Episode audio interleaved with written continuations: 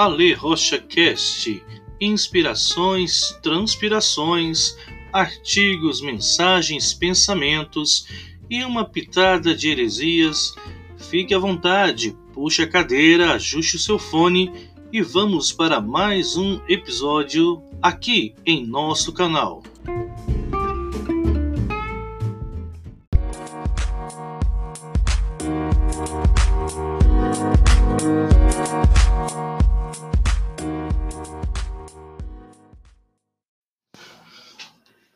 Que a graça e a paz seja sobre a sua vida. Bem-vindo a mais um podcast.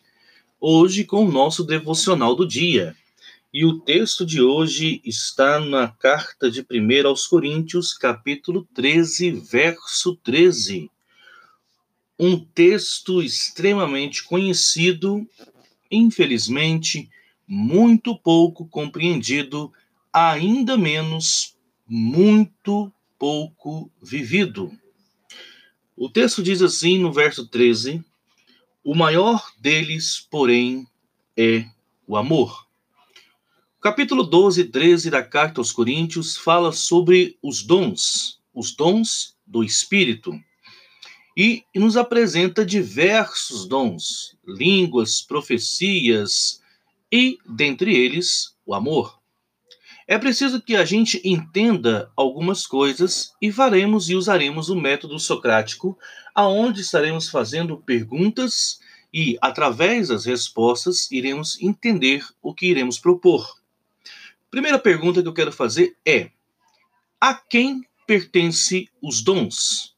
Entendemos aqui pelo texto que os dons pertencem ao Espírito Santo, terceira pessoa da Trindade, àquele ao qual Jesus Cristo deu testemunho que após a sua ressurreição, ele seria enviado à igreja para consolar a igreja, para fortalecer a igreja até a volta de Cristo. O apóstolo Paulo na carta aos Romanos também nos ensina que o Espírito Santo, ele intercede por nós, ele ora por nós.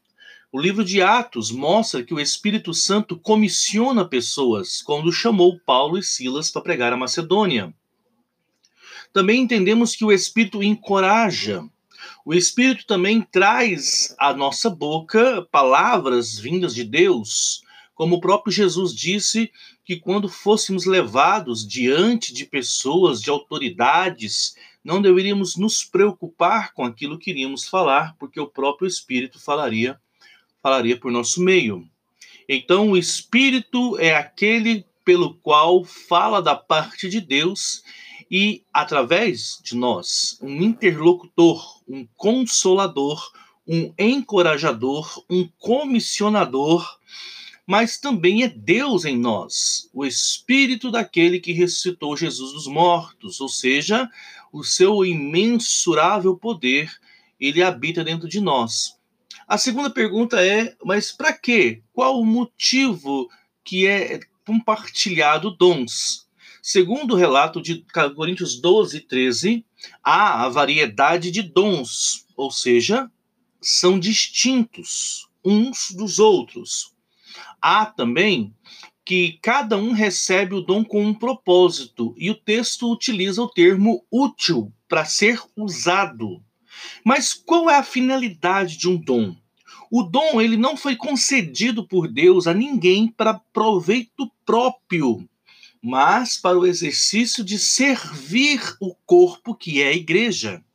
O Espírito Santo trabalha para glorificar o Filho, que é Cristo, e manter ou ser o vínculo da união, da unidade da igreja, que é o corpo de Cristo.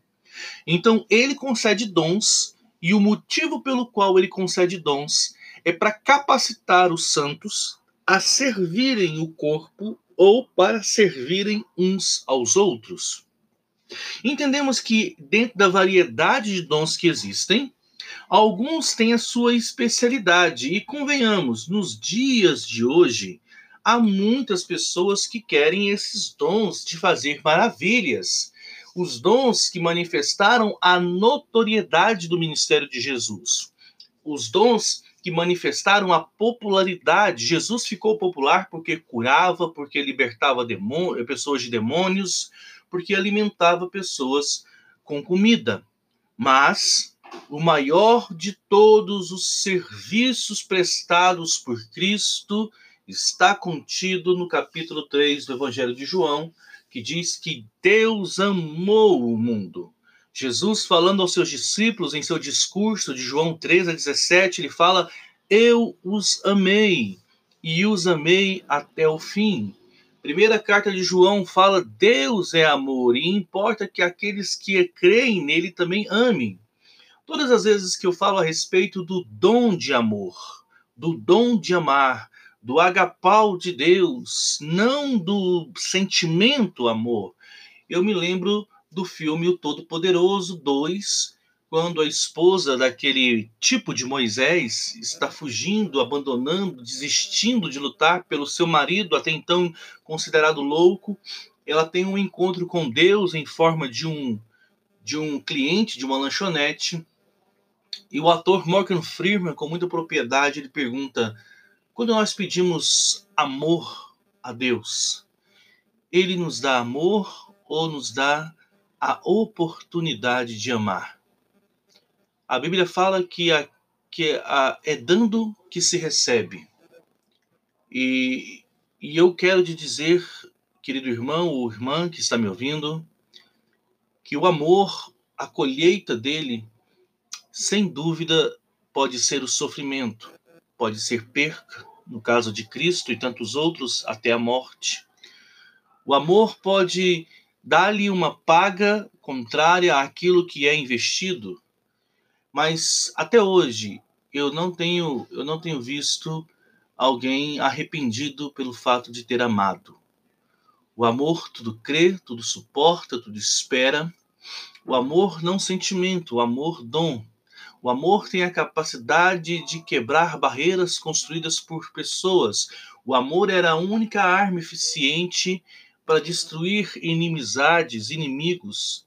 Quando você ama alguém, você cumpre os mandamentos de Deus. Quando você é capaz de amar uma pessoa, eu não falo esse amor, esse amor é, entre homem e mulher, esse amor sentimento carnal.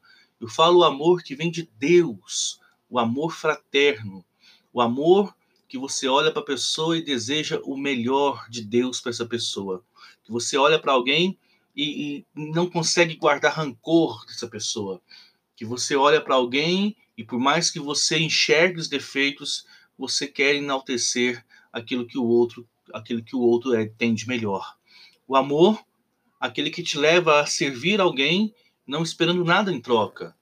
O amor que tudo espera, tudo suporta, tudo crê, o amor que vem de Deus, que nos ensina, conforme em primeira carta de João, capítulo 4, a não temer. Por quê? Porque somos amados, plenamente amados por Deus, e somos comissionados a manifestar esse amor em nós e através de nós a todos aqueles que precisam desesperadamente, tanto quanto nós um dia precisamos. Que Deus te abençoe, que o pastor Le Rocha no caminho.